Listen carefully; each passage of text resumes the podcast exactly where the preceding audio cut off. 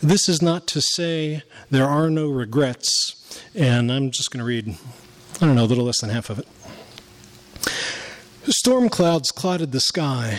Looking out our bedroom window, I started to say something innocuous about the weather, but the way things were going, no comment was innocuous. Every phrase was examined, unpacked, inspected at the border. I had already caught myself on the verge of saying something about my physical condition. I try my best to keep my complaints to myself, but that isn't the same as ignoring them, which is why I was sitting on the side of the bed, naked except for a knee brace, knocking back two ibuprofen dry, and apparently muttering. Just relax, my wife said, dumping a load of clean laundry onto the bed. Sometimes I think she gets more done before I get dressed than I do all day. Maybe it will rain and nobody will get to do anything. I could feel myself about to start in, but caught myself. Didn't say a word. Who wants to hear it? My wife, that's who. Or so she thinks. Don't be all sullen with me, she said, popping me in the head with a sock ball. She'll do that, say something serious and do something playful at the same time, which she means is reassuring or comforting or loving, but half the time is confusing or, in this case, exasperating. There I was trying not to hit something, and she pops me in the head with my socks, which I then had to bend down and grope for under the edge of the bed, aggravating this lower back problem that I'm not going to mention again. Don't worry. I'm not sullen, I told her. I'm, but I couldn't think of the word. Angry, irritated, pissed off, aggravated, disappointed, sad. They all applied, but no one of them seemed to do the job. Either there aren't enough words or I've got the working vocabulary of a chipmunk. The worst thing you could do is belabor the issue, she said, folding things and putting them in piles behind me. I could have looked up and watched her in the mirror, but I was bent over, trying to loosen a crick in my neck. I've gotten to the age where getting out of bed involves a lot of maintenance. Maybe if you leave it alone, he'll change his mind. Fat chance, I nearly said, but didn't.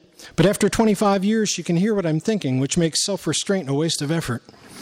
Maybe, she said, and I could hear in her voice hope. Specifically, that thin, baseless hope, like you have when you toss a penny into a fountain or pick up a lottery ticket that's already been scratched. I didn't want to know whether she was hoping that he'd change his mind or that I'd pretend I didn't care or that in some other way the pressure of having two warring males in her house would magically disappear.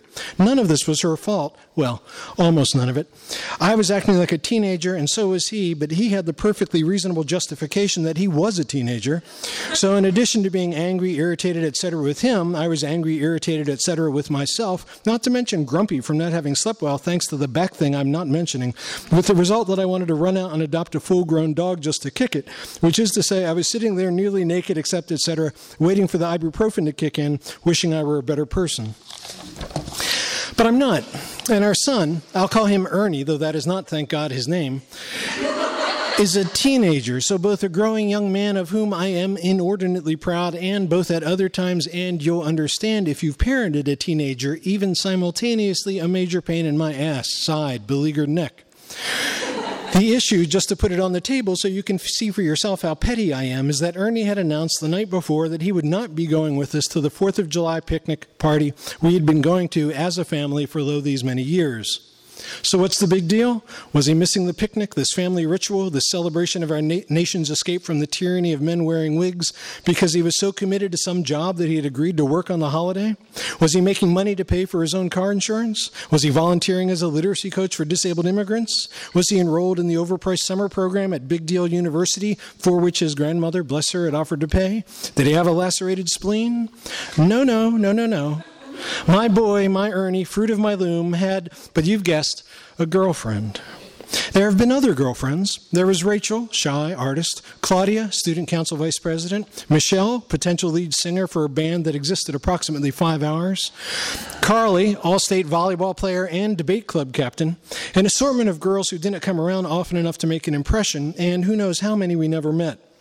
Ernie is an outgoing boy, smart and funny, happy to be in groups of his peers, intent on defining himself as a unique individual, moving through passions like a bearded 19th century prospector sifting for nuggets, burning 900 new songs onto his MP3 player nightly, then making mixes to give away the way early explorers used to give baubles to the natives.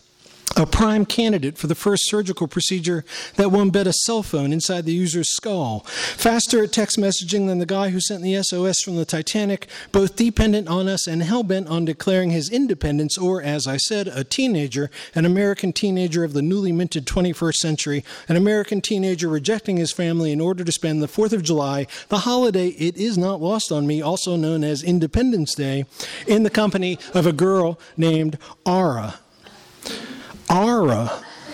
Not Laura, no, he had assured us, exasperated. But then these days, most questions from us exasperate him, though the girl herself asks the same question, smiles her inward, reflective, product of meditation smile, a smile that says, You are a poor and pitiable creature. Says simply, No. And yes, it was the name her parents, Ricky, which would be fine, except it's the mother's name, and Branch, the father, Branch, as of a ginkgo, gave her. Ara, Ricky, and Branch, put in the same room for 45 hours as we were one night at school, exactly nothing is what we had to talk about. They had bought an old Volkswagen to have it converted to biodiesel. They had spent spring break in Costa Rica helping to rebuild a village school. They bought fantastically overpriced organic free trade vegan groceries from Heartland, one of those dimly lit stores where you can get Belgian beer, 74 kinds of hummus, incense sticks, a chair massage by the cheese counter, then check out magazines with cover stories about your healthy colon before paying a smiling girl sporting dreadlocks and tattoos. The Catholic Church in which I was raised is, by comparison, a laugh riot. The first time he stepped into our house, Brent shook my hand, took a look around, silently tallying our offenses, and immediately launched into a list of atrocities being done on foreign soil by the American owned manufacturer of our refrigerator. The clear implication being that by offering him a beer, I had just murdered a child in Sri Lanka.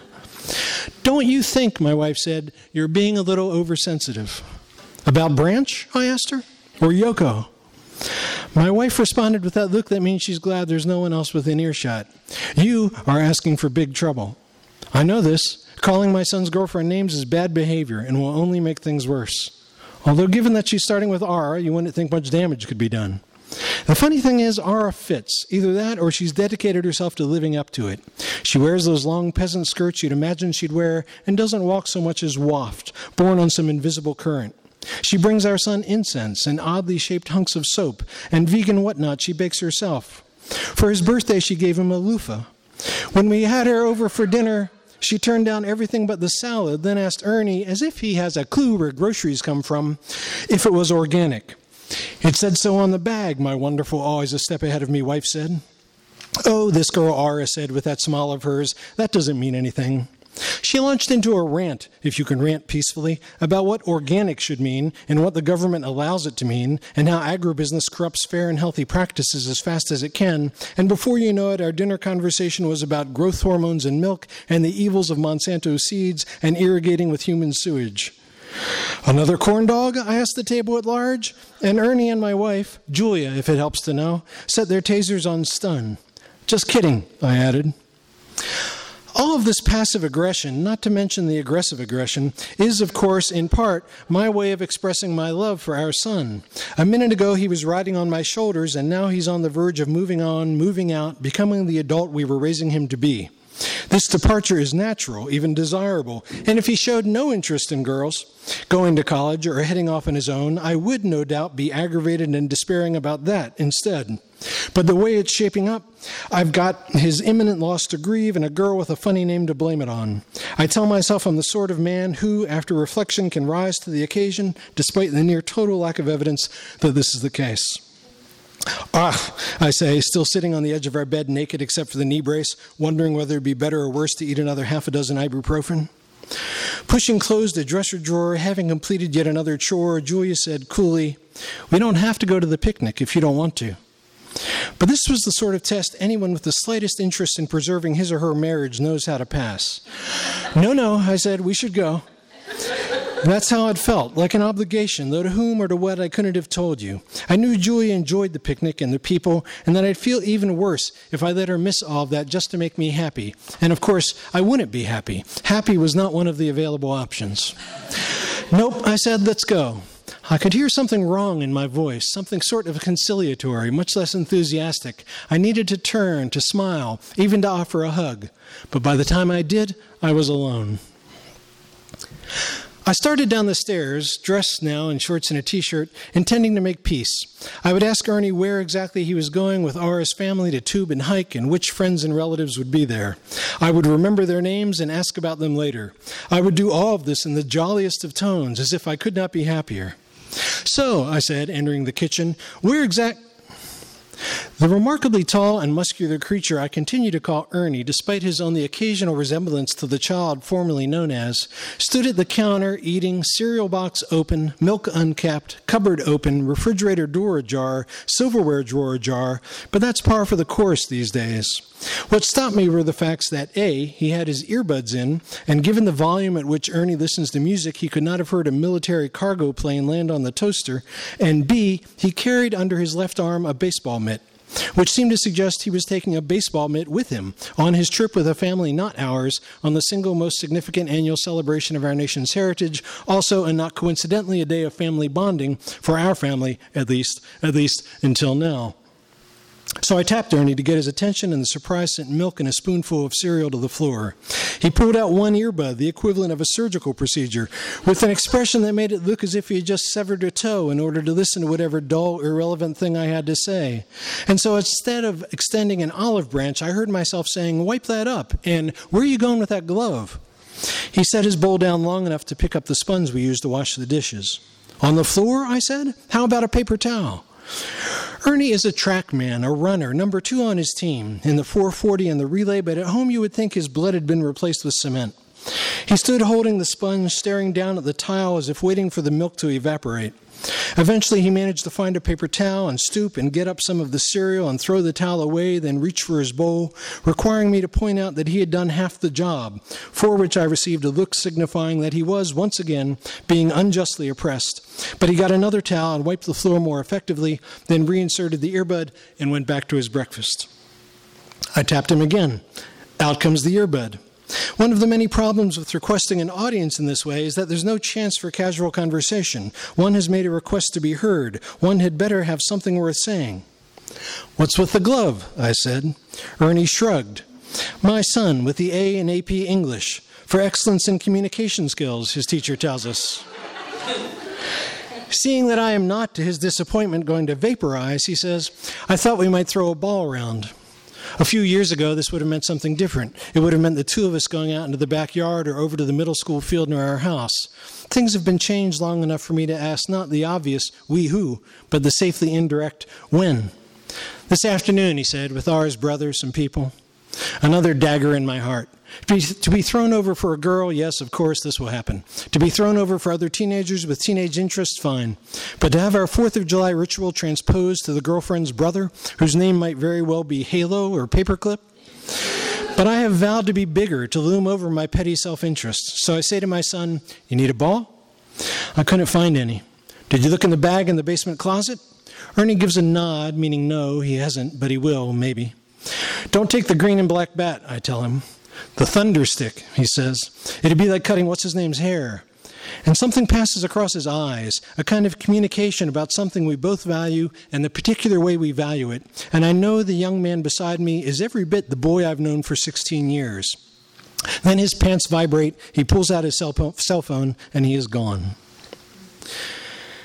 Julia, as I believe I've mentioned, is early to bed so as to be early to rise. That's actually in a previous story.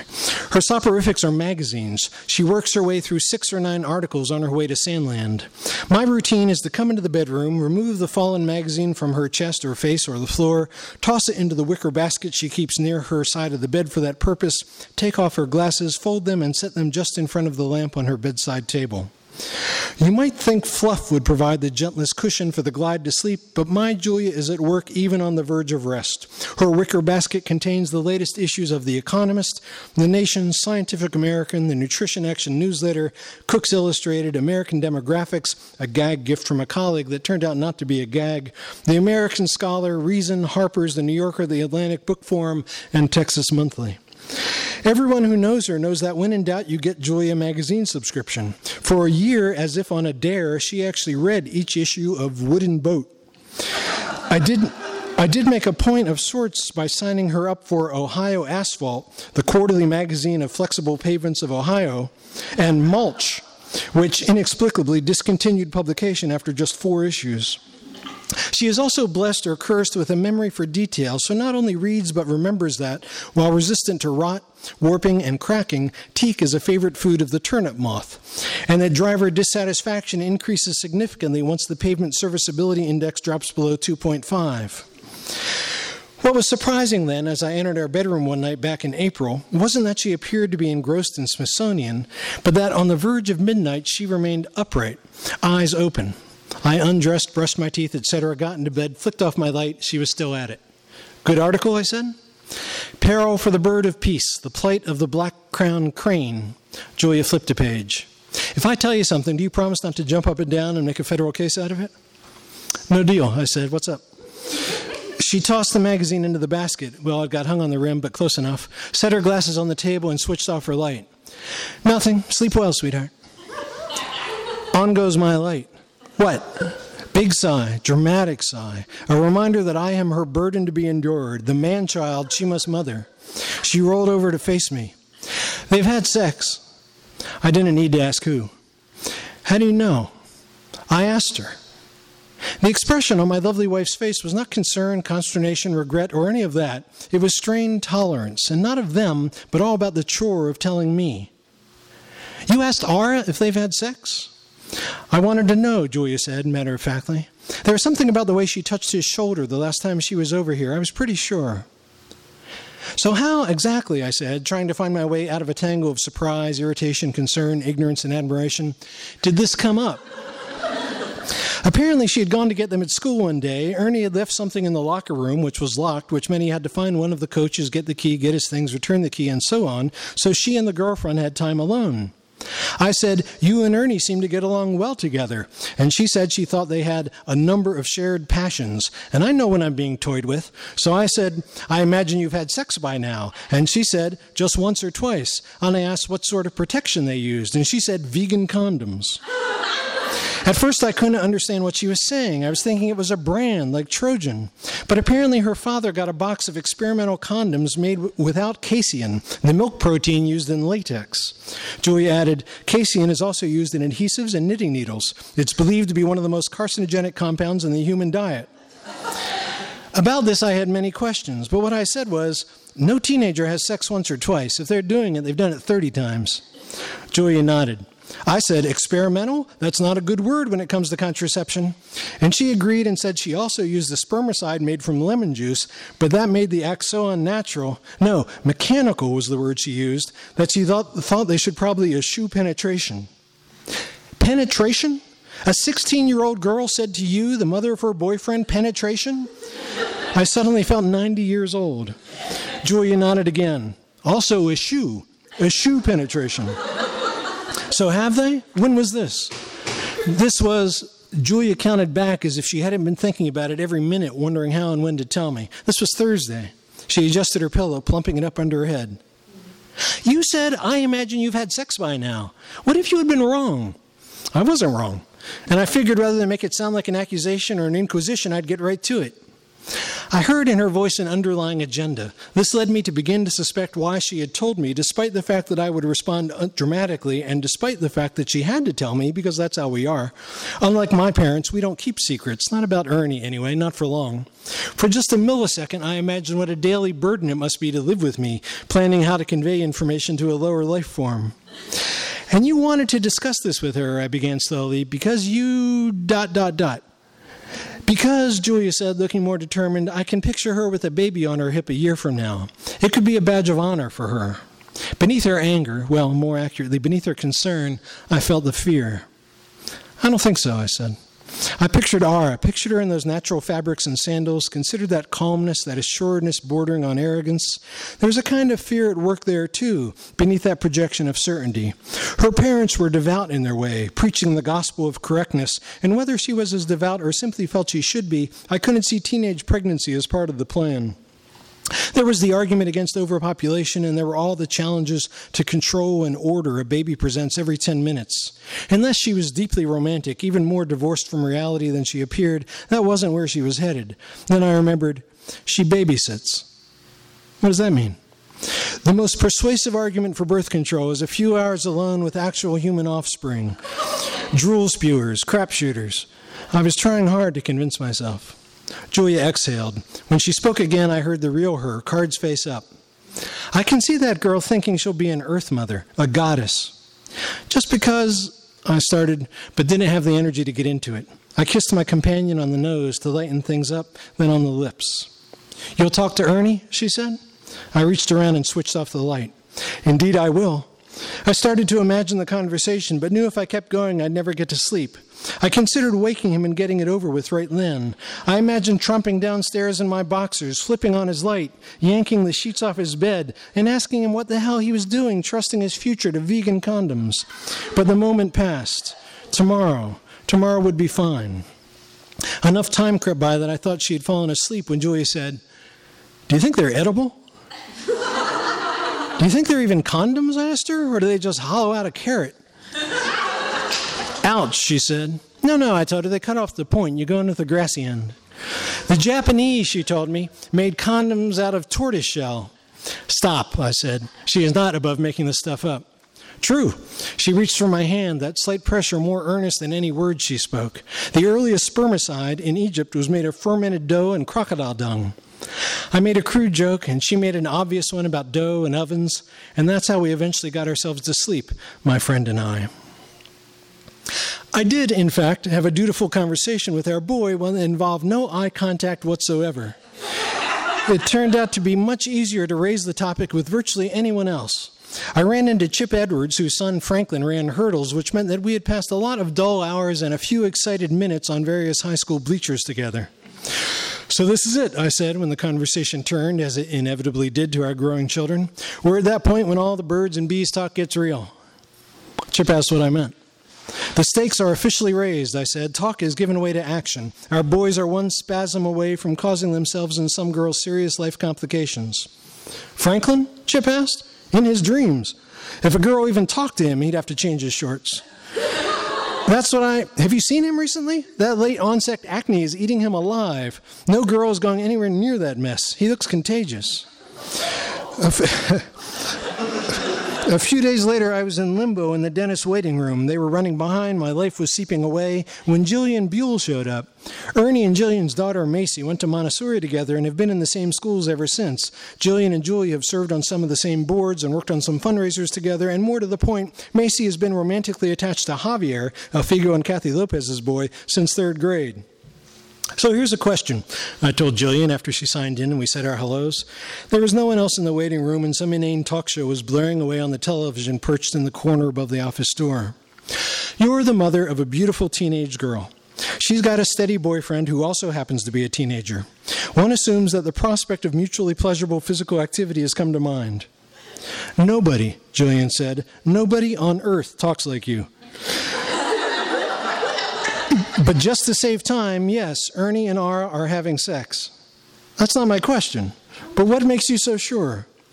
Jillian is a businesswoman. Everything about her is efficient. She's got short dark hair and practical glasses. She's even a compact size, maybe five foot two trim. I saw them somewhere, and Ara stroked the inside of Ernie's wrist. So? That's not. Jillian reached out with two fingers, touched the inside of my wrist, and drew her fingers halfway to my elbow. That's not something you do unless your fingers have been other places. Her hand stayed on my arm longer than it needed to. Help me understand this from the perspective of a girl's mother, I said. You've talked to Macy about sex. The demon semen, Jillian nodded. She's been on the pill since September. They're healthy, horny kids, so you make sure they know about all the diseases. You make sure they know what usually happens to teen mothers dropping out of school, not going to college, getting into a financial rut there's almost no way to get out of. Then you stand back. I mean, not too far back. We've talked about how to say no if he wants to stick it where she doesn't want to be stuck, or if he thinks it would be fun to have some kind of orgy. You and Macy just chat about this over breakfast? Whenever. You pick your moment. She usually shrieks and puts her hands over her ears or turns her music up, but then we talk. We're lucky. We have bright kids and they've got ambition. They want to travel and have careers. Maybe it's sad. I had been nodding to be agreeable. Come again? Kids like Macy and Ernie, they want money more than they want babies. I mean, financial security. They want houses and cars and trips to Europe. Having a child would ruin all their fun. I brought that up with my trainer, chiropractor, massage therapist. A few days a week, I still go to Beckham's, an overpriced training facility for jocks and ex jocks. He was a baseball player. A few talented kids and too many annoying wannabes. We've got one NBA player, another who thinks he hasn't retired yet, a handful of college football guys who played on some NFL team for a game or part of a season, who knows how many soccer players. And while he was in high school, we had a kid who's now playing outfield for the Braves. The equipment is more or less what you'd find anywhere, but the trainers are good and our insurance covers the rehab stuff. Beckham's belongs to a husband and wife, both former national soccer players, neither of whom is named Beckham. They were going to call the place Pele's after the only soccer player most of the world knew, but at the last minute decided to go with Mr. Spice Girl. When my shoulder started really bothering me again, I signed up for time with Kirsty, a foreigner, a new hire, specialist in arm and shoulder injuries. I got a lot of grief at first, but the truth is I had missed that she was a woman. All I knew was Kirsty is an odd name. It turns out she's a former member of the Norwegian national women's handball team who lets people call her Christy, even though that isn't how her name is pronounced. I had her say it again and again, partly to get it right, partly to watch her eyes when she said her own name, like ice melting. When you tell people you have a Scandinavian trainer, they picture a stocky woman named Helga with her hair in a bun wearing a starched white uniform. Kirsty has blonde hair she wears on a long ponytail, translucent skin, and weighs maybe 120 pounds, I like to think soaking wet. Over time, I learned she has a core of steel. Her father died when she was young, her brother committed suicide, and when her husband, a Swede, turned into a nasty alcoholic, she took off with their daughter, Silja.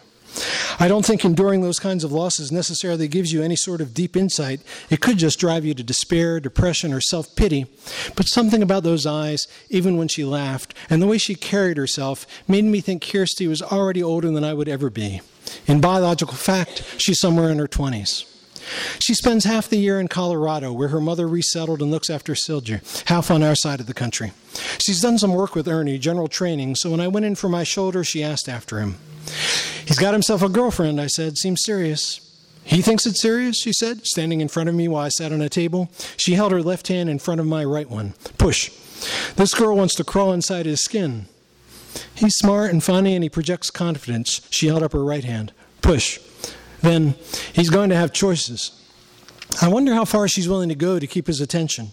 Her fingers were narrow, her hands small compared to mine, but when I pushed, nothing gave. You had a lot of girls before you met your wife. It didn't sound like a question. Why haven't you remarried? Most of the guys who come in here would gouge out an eye to go home with you. So would half the women.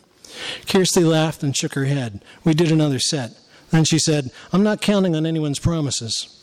I'm not kidding when I say her skin is translucent. You don't have to stare for long to see the veins, as if she were some sort of biology class model. It has to be hard to be away from your daughter. I pulled off my shirt and rolled onto my stomach. She spread the goo on my shoulder, then attached the little pad, then the wire. It's good for her not to be dependent on one person, but I would like for her to be closer. She turned to dial. Say when. I tell myself it's because I think it will speed up the healing. I let her turn up the electricity as high as I can stand it, the muscles jumping from the stimulation. Men should have at least half a dozen women before they settle down, Kirsty said. More is better. Otherwise, they'll always be thinking about what they missed. But if Ernie gets a girl pregnant, I'll hook this up to his pulsa. The events recounted above might explain why I was not as surprised as I might otherwise have been when the seismic tremor came a few weeks later. I remember it being one of the last cool days, by which I mean one of those spring days when you wonder if winter might take one final curtain call before yielding the stage. Dogwoods and azaleas had bloomed, but the rhododendron were still mulling over their options. I clicked on my inbox absent mindedly, the way we do, and still can't tell you why I didn't delete the one with the subject line, Please read this. I guess it was the please, combined with the lack of capitals and exclamation marks and references to my weight or my pen one S. Still, as I, as I opened the message, I was a fingertip away from sending it into the cyber trash. This has taken me a very long time to write. It would mean a great deal to me if you would read it to the end. Don't worry, though. I don't want anything from you unless you count the gift of being heard. It was the sort of opening that makes you get up to close the door to your office, which is what I did. And while the first thought that went through my mind as I stood was, which old girlfriend? There were a few dangerous ones. The second thought was, she had a girl. I can't explain my logic. Nothing I had read to that point, including the sender's email address, indicated that the author was a woman, but somehow I knew, and I knew who the young woman was, though I had never met her and didn't know her name. And so the rest of the message, or at least part of it, unfolded almost inevitably, like a dream of a trip to a place you've never been, but where everything is familiar. The author's mother was a woman I had lived with for part of a summer in Iowa when we were, when we were in our early 20s, both intent on keeping our options open. The pregnancy closed a few off, most notably the possibility of our continuing the way we had been. She opted to rid herself of both me and it, and over the following months hung up when I called and never returned a message. Finally, I worked up the nerve to drop by the box of a house she rented just to make sure she was all right, half hoping there might be something left to rekindle, half worried about how to handle her current boyfriend. I didn't know who that might be, but had no doubt there was one, as she was the kind of woman who attracted crowds of admirers, though some men kept their distance intimidated, as I probably would have if we hadn't been jammed beside each other at the pizza joint bar where we met. Two hours later, my pants were around my ankles in her kitchen. She was all about leaping before she looked, which made those days exciting, for better and worse. So maybe I should have been prepared for what I learned when she opened the door that she had decided to stay pregnant and alone. Another thing I hadn't prepared for to spend two last days in that house, eating and sleeping together and going for a long walk along the bluffs looking over the Mississippi. Elena had no job to speak of, nothing with a future. She was a graveyard shift clerk at a 24 hour convenience store that sold gas, and she ran errands and generally looked after an old woman in the early stages of dementia who seemed not to have any relatives and who paid Elena, as far as I could tell, in cigarettes, which she stopped smoking once she decided to stay pregnant. For a spontaneous type, she had surprising discipline. Another thing about her, she'd do something genuinely generous for months in the case of that going crazy old woman and act irritated about it the whole time. She had a better self she wasn't exactly on speaking terms with. Elena had played basketball in college until she blew out her knee, and when I lived with her, she played at the Y on a men's team. She had adopted a sad ass pit bull that had been on death row at the animal shelter, but most of the time she seemed aggravated by it. My sense was that she had devoted so much energy running from a few things that she hadn't figured out what she was running toward. Of course, a year or two later, as you know if you followed women's basketball and I used her real name, she got on track. I sent money, but even before she found gainful employment, a check came back returned, which is how I learned she moved. I tried the bank, but her account was closed. She had never responded beyond depositing the checks, never sent a card or a photo, never indicated gratitude or annoyance. That last time I saw her in Burlington, she made it clear that she expected nothing, and in fact preferred that I disappear. She could be that way, fatalistic, cold, thanks in part to her parents who had shut her off a long time earlier because she claimed she never much acted like a girl, and thanks to the favorite uncle they farmed her out to who did something to her that she never discussed, though I don't believe it was sexual. She was smart and independent and reckless. She was also six foot three, which might seem to have nothing to do with anything, but a woman that tall has some decisions to make, beginning with how to stand.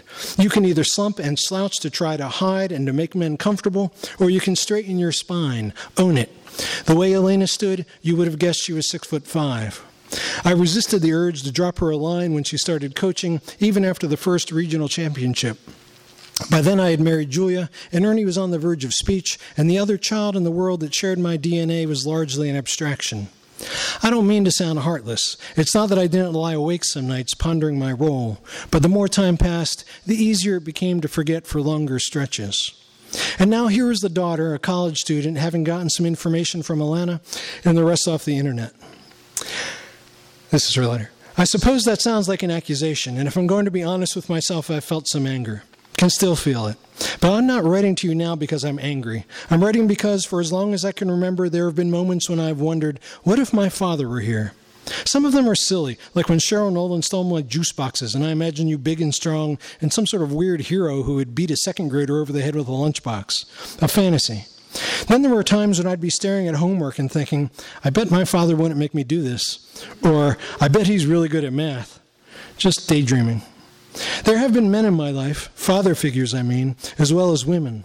Mom is pretty stunningly amazing, by the way. If you've ever wondered what you missed, well, I can tell you this it would not have been dull. In some ways, I've had more adult attention than a lot of my friends who grew up with both parents, but that hasn't kept me from wondering who would I be if my father had been here? I just wrote, I'm not trying to make you feel guilty, then deleted it. Then wrote it again and deleted it. Making you feel guilty isn't the point of this, though maybe it is a little. I'm wearing headphones, sitting at one of those little tables at a coffee shop at the college I attend. This isn't about tuition. I promise this is not about money. The idea with the headphones is to block out noise so I can concentrate and to make it easy to ignore people, but it also means being in a place, the coffee shop, and not quite being there, which is how it's been, knowing you're out of the picture, not available, but at the same time wondering. So instead of studying for finals, I'm writing this a letter, a message that I've imagined sending for a long time. My guess is that you've wondered. My guess is that you've tried to imagine me the way I try to imagine you. But I bet you don't have a collection of Daughter's Day cards that you've written, wondering if you'll ever know where to send them. That wasn't the end of her message, but that's where I stopped. Thanks.